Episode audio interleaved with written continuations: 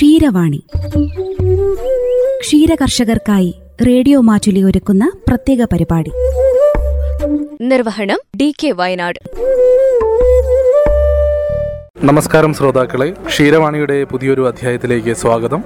ഇന്ന് നമ്മുടെ അതിഥിയായി എത്തിയിരിക്കുന്നത് കൽപ്പറ്റ തെക്കുന്തറ സ്വദേശിയായ ശ്രീ എ ടി കുര്യനാണ്. സ്വന്തം വീട്ടിൽ എട്ട് പശുക്കളും ഒരു കിടാവും സ്വന്തമായി വളർത്തുന്ന ക്ഷീരകർഷക മേഖലയിൽ ഒരുപാട് വർഷത്തെ ചരിത്രം പറയാനുള്ള ശ്രീ എ ടി കുര്യന് ക്ഷീരവാണിയുടെ ഈ അധ്യായത്തിലേക്ക് സ്വാഗതം. നമസ്കാരം കുര്യൻ ചേട്ടാ കുര്യൻ ചേട്ടൻ എത്ര വർഷമായി പശുക്കളെ വളർത്താൻ തുടങ്ങിയിട്ട്? ഏതാണ്ട് എന്റെ ചെറുപ്പകാലം മുതൽ ഞാൻ പശുവിനെ വളർത്തുന്നുണ്ട്. പക്ഷേ അത് നാടൻ പശുക്കളായിരുന്നു. ഇപ്പോഴത്തെ മാതിരിയുള്ള ഹൈബ്രിഡ് പശുക്കളായിരുന്നില്ല. അങ്ങനെ കൃഷിയും പശുവും വളർത്തി എഴുപത് പൈസയ്ക്ക് പാൽ കൊടുത്തൊരു കാലഘട്ടം ഉണ്ടായിരുന്നു. എഴുപത് പൈസയ്ക്ക്. അത് ആയിരത്തി തൊള്ളായിരത്തി എഴുപത്തി രണ്ടിലാണ് അന്നാണ് ഇവിടെ സ്റ്റേറ്റ് ബാങ്ക് ഓഫ് ഇന്ത്യ വയനാട്ടിൽ വരുന്നതും അവർ അന്ന് മാക്സിമം കൊടുക്കുന്നത് മൂവായിരം രൂപയാണ്. ആ മൂവായിരം രൂപ കൊടുത്ത് നമ്മൾ ഊട്ടിയിലൊക്കെ പോയി പശു എടുത്ത് കച്ചവടം ചെയ്ത് കഴിഞ്ഞാൽ അവർ ഡോക്ടർ വന്ന് പരിശോധിച്ച് ഇഷ്ടപ്പെട്ടെങ്കിൽ മാത്രമേ പശുവിനെ കൊണ്ടുവരാൻ പറ്റൂ. അങ്ങനെ ആ കാലഘട്ടത്തിൽ നിന്ന് ഊട്ടിയിൽ നിന്ന് കൊണ്ടുവന്ന് പശുവിനെ വളർത്തിയ കാലഘട്ടം ഉണ്ടായിരുന്നു. അന്നാണ് പത്ത് ലിറ്ററുള്ള പശുക്കളെ ഈ വയനാട്ടിലെത്തിച്ചത് അതിനു മുമ്പ് രണ്ട് ലിറ്റർ അല്ല രണ്ട് കുപ്പി. ഈ കാൽ കിട്ടിയാൽ കൊണ്ടു കൊടുക്കുന്നത് കടയിലാണ്. കടയിൽ കൊടുത്ത ചായയും കുടിച്ച് അവന്റെ കടിയും കഴിച്ച് ബാക്കി കിട്ടുന്ന ചില്ലറ പൈസ കൊണ്ടാണ് പോരുന്ന കാലഘട്ടമായിരുന്നു അന്ന്. മറിച്ച് രണ്ടായിരത്തി പതിനൊന്നിൽ കൽപ്പറ്റയിൽ ഇന്നത്തെ ഡി ഡി പത്തനംതിട്ടയിൽ ഡി ഡി ആയിരിക്കുന്ന ഒരു ഓഫീസർ ആയിട്ട് ബന്ധപ്പെട്ട് അദ്ദേഹം അഞ്ച് പശുവിന് നാൽപ്പത്തി നാലായിരം റുപ്യ സബ്സിഡി തന്നുകൊണ്ട് അഞ്ച് പശുവിനെ തന്നു. ആ പശുക്ക കൊണ്ട് ഇവിടെ ഈറോഡ് പോയി അദ്ദേഹത്തിന്റെ നേതൃത്വത്തിൽ വാങ്ങി വളർത്തി പത്ത് പശുവാക്കി. ഇപ്പോൾ എന്റെ മകനും മകന്റെ ഭാര്യയും മാത്രമാണ് പശുവിനെ വളർത്തുന്നത്. ഏറ്റവും അധികം പാൽ കൊടുക്കുന്നത് ഇപ്പോൾ സ്ത്രീകളുടെ പേരിലാണ് പാൽ കൊടുക്കുന്നത്.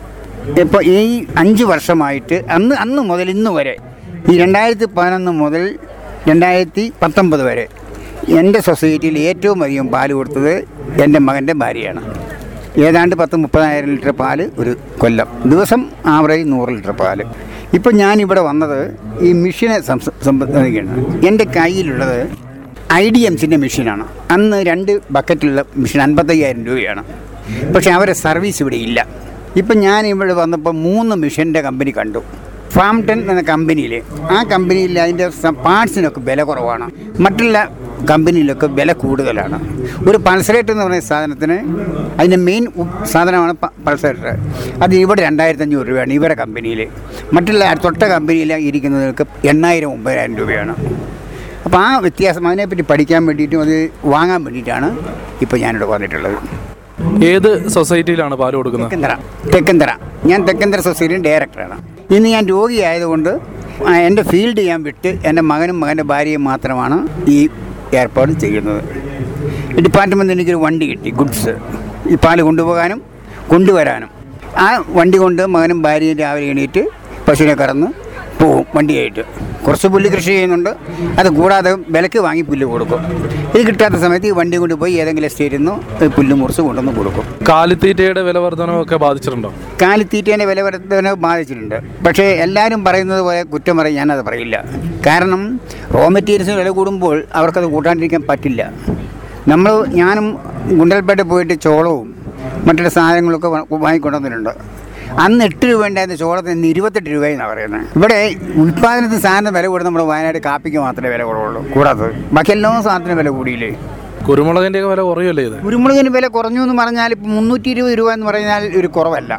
നേരെ മറിച്ച് എഴുന്നൂറും എഴുന്നൂറ് എണ്ണൂറും വില ആയതുകൊണ്ട് കുരുമുളകിന് നമ്മൾ ഉദ്ദേശിക്കുന്ന രീതിയിലുള്ള പ്രവർത്തനമില്ലല്ലോ കുരുമുളക് ഇവിടെ ഒരു അടിസ്ഥാന വിളയായിട്ട് ഇടവിളയല്ലാതെ കണ്ട് തനിവിള ചെയ്യുന്ന കൃഷിക്കാർ വളരെ കുറവാണ്. ഇപ്പോൾ എട്ട് പശുക്കളാണ് ഉള്ളതെന്ന് പറഞ്ഞല്ലോ. ഈ എട്ട് പശുക്കളും നിങ്ങളുടെ തൊഴുത്തിൽ തന്നെ ജനിച്ച പശുക്കളാണ്? അല്ല. ജനിച്ച പശുക്കൾ ഞാൻ ആദ്യം ഞങ്ങൾ വളർത്താറില്ല. കാരണം ഒരു കന്നുകുട്ടീനെ ഈ സബ്സിഡി എത്ര കിട്ടിയാലും ഒരു കന്നുകുട്ടീനെ പശുവാക്കുമ്പോൾ അതിന് വലിയൊരു ചിലവ് വരും കണക്ക് കൂട്ടുമ്പോൾ ഒരു പശുക്കുട്ടിക്ക് കുടിക്കാൻ കൊടുക്കേണ്ട പാലിന്റെ അളവ് നോക്കിയാൽ മൂന്ന് മാസത്തേക്ക് ഏതാണ്ട് ഒരു മുന്നൂറ് ലിറ്റർ പാൽ കൊടുക്കണം. ഈ മുന്നൂറ് ലിറ്റർ പാ മൂന്ന് മാസത്തേക്ക് നന്നായി പൊരുന്ന പശുക്കുട്ടിയാണെങ്കിൽ ഈ മുന്നൂറ് ലിറ്റർ പാലിന്റെ വില എത്രയായി? മൂന്ന് മാസം അതിന് പാൽ കൊടുക്കണം. അവിടെ ഈ മൂന്ന് ലിറ്റർ രണ്ട് ലിറ്റർ കൂട്ടി ലിറ്റർ ആയോ ഇരുന്നൂറ് ലിറ്ററിന്റെ വില ഇന്നത്തെ വിലയ്ക്ക് എണ്ണായിരം രൂപ എത്ര രൂപയായി? അപ്പോൾ അതുകൊണ്ട് കന്നുകുട്ടികളെ സെലക്ഷൻ കന്നുകുട്ടികളെ മാത്രം നിർത്തും. അങ്ങനെ ഒന്നോ രണ്ടോ മൂന്നോ പശുക്കളല്ലാതെ ബാക്കിയൊക്കെ ഞങ്ങൾ പുറത്തുനിന്ന് വാങ്ങുകയാണ് പുറത്തുനിന്ന് ഇവിടെ കേരളത്തിന് പുറത്തുനിന്നാണോ വാങ്ങുന്നത് പുറത്തുനിന്ന് വാങ്ങും കേരളത്തിനകത്തുനിന്ന് വാങ്ങും. നല്ല പശുക്കളെ ആരെ വിൽക്കാനുണ്ടെന്ന് അന്വേഷിച്ച് അന്വേഷിക്കുമ്പോൾ ഈ വിളിച്ചു പറയും. എന്റെ മകനാണ് ഇപ്പോൾ നടത്തുന്നത് അവനെ എല്ലാം പശുകൃഷിക്കാർക്കും അറിയാം. നിങ്ങളുടെ മാനന്തവാടി മാനന്തവാടിയിലൊരു പ്രധാനപ്പെട്ട കച്ചവടക്കാരനുണ്ട് പൗലൂസ് എന്ന് പറയും.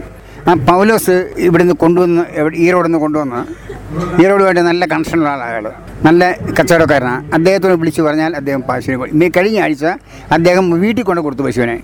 അതൊക്കെ വില അവർ തമ്മാമ്പിൽ ഈ കറവിനനുസരിച്ച് അങ്ങോട്ടും ഇങ്ങോട്ടും ഡീൽ ചെയ്യുകയാണ് ചെയ്യുക. ഏതൊക്കെ ഇനം പശുക്കളാണ് വീട്ടിലുള്ളത്? ഇപ്പം എച്ച് എഫ് ഉണ്ട്. ആണ് മെയിൻ അധികം എച്ച് എഫ് ആണ്. പിന്നെ ജേഴ്സി ഉണ്ട്.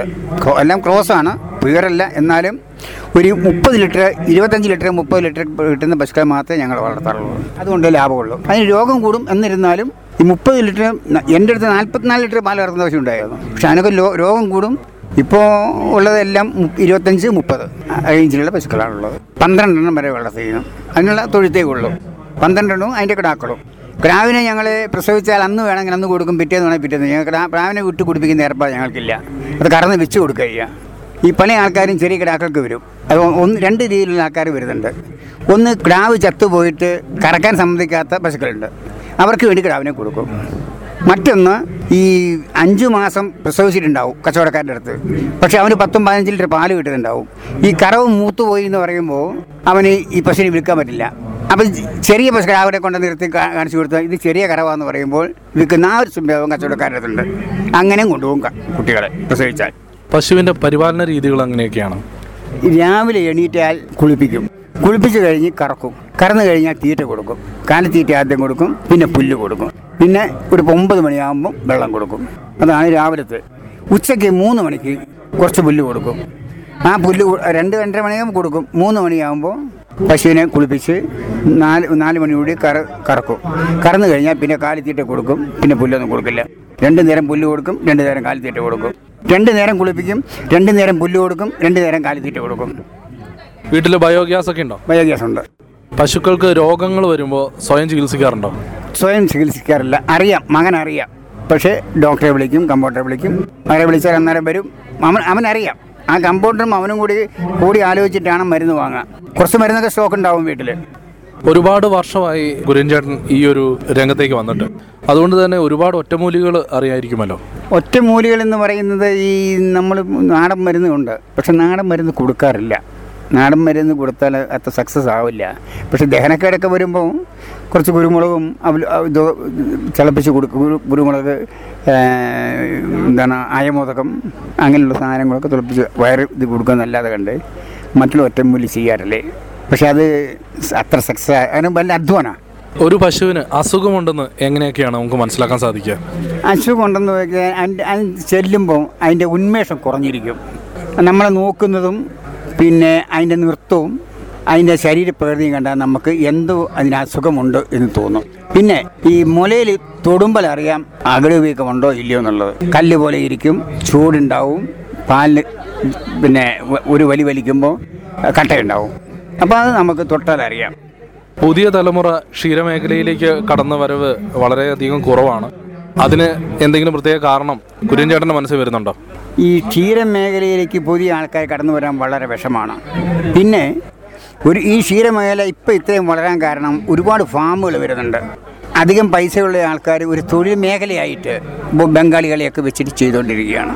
ഒരു ഒരു പെൺകുട്ടിയെ കല്യാണ ആലോചനയ്ക്ക് ഇപ്പോൾ പോയാൽ ആ വീട്ടിൽ പശു ഉണ്ട് എന്ന് പറഞ്ഞാൽ അവർക്ക് വരാൻ കല്യാണം കഴിക്കാൻ താല്പര്യം എത്ര മടുപ്പാണ് പെണ്ണുങ്ങൾക്ക് പശുവോട് ആ അവസ്ഥയിലേക്ക് മാറി. ഇളം തലമുറവിനെ പ്രതീക്ഷിക്കേണ്ട. അല്ലെങ്കിൽ അത്രയും കഷ്ടപ്പെട്ടവരെ വളർത്തു. വലിയ ഫാമുകാരുണ്ട്. ഞങ്ങളുടെ നാട്ടിൽ തന്നെ ഫാമുണ്ട്. നൂറ് പശുക്കളുടെ ഫാമുണ്ട് നമ്മുടെ തൊട്ടടുത്ത് തന്നെ. പക്ഷേ അത് പ്രവാസികളാണ്. ഇപ്പം നമ്മുടെ വയനാട്ടിൽ കാർഷിക മേഖല പൊതുവേ ഒരു തകർച്ച നേരിട്ടുകൊണ്ടിരിക്കുകയാണ് ക്ഷീരമേഖലയാണ് ഇപ്പോഴും പിടിച്ചു നിൽക്കുന്ന ഒരു മേഖല. ആ മേഖലയിൽ ഇനി ആളുകൾ പുതിയതായി വന്നില്ലെങ്കിൽ അത് നമ്മുടെ വയനാട്ടിലെ സാമ്പത്തിക സ്ഥിതിയെ ബാധിക്കില്ലേ?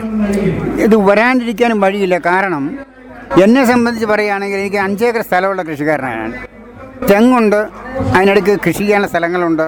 കാപ്പിയുണ്ട്. കുരുമുളക് നാമം മാത്രമാണ്. അതിൽ തേങ്ങ ഒരു നാലായിരം അയ്യായിരം തേങ്ങ ഒരു കൊല്ലം വിൽക്കുന്ന ആളായിരുന്നു. ഇപ്പം സ്വന്തം ചെലവിന് തേങ്ങയില്ല. കാരണം കുരങ്ങ് വന്നിട്ട് ഇളനീര് മുഴുവൻ പറിച്ചു തിന്നും.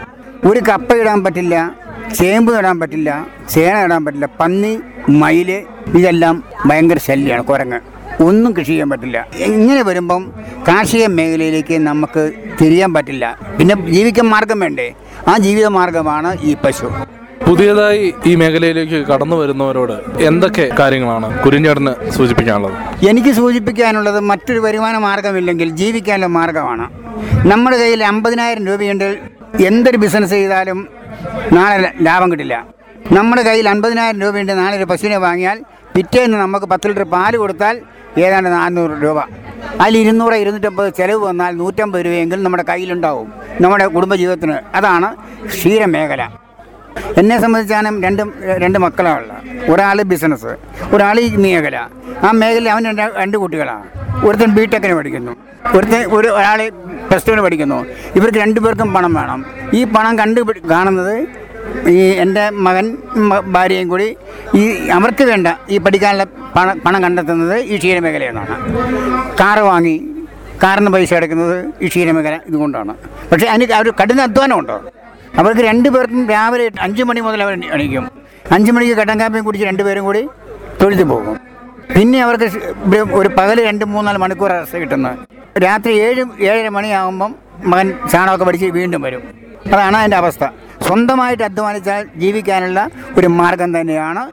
പക്ഷേ അധ്വാനം കൂടും. അധ്വാനത്തിന് എല്ലാവരും ഇഷ്ടപ്പെടുന്നില്ല. ഇന്ന് ഒരു വയർപ്പൊഴുകാതെ കണ്ട് ഭക്ഷണം കഴിക്കാനാണ് എല്ലാവരും ആഗ്രഹിക്കുന്നത്. വൈറ്റ് കോളർ ജോലി. ഒരാൾ രാവിലെ ഒരു കടയിൽ പോയി രാവിലെ തൊട്ട് വൈകുന്നേരം വരെ കിട്ടിയാൽ അവന് പത്തോ മുന്നൂറോ കിട്ടിയാൽ അവന് സംതൃപ്തനാണ്. പക്ഷേ അവന്റെ ആട്ടും തുപ്പും കേട്ട് പണിയെടുക്കണം. ഇതൊന്നും വേണ്ടത് ആരെന്റെ അടിമയല്ല എന്റെ സ്വന്തം പണിയാണ്. ആരോടും ഒരു കണക്കും പറയണ്ട കിട്ടുന്നത് എനിക്ക് ലാഭമാണ്.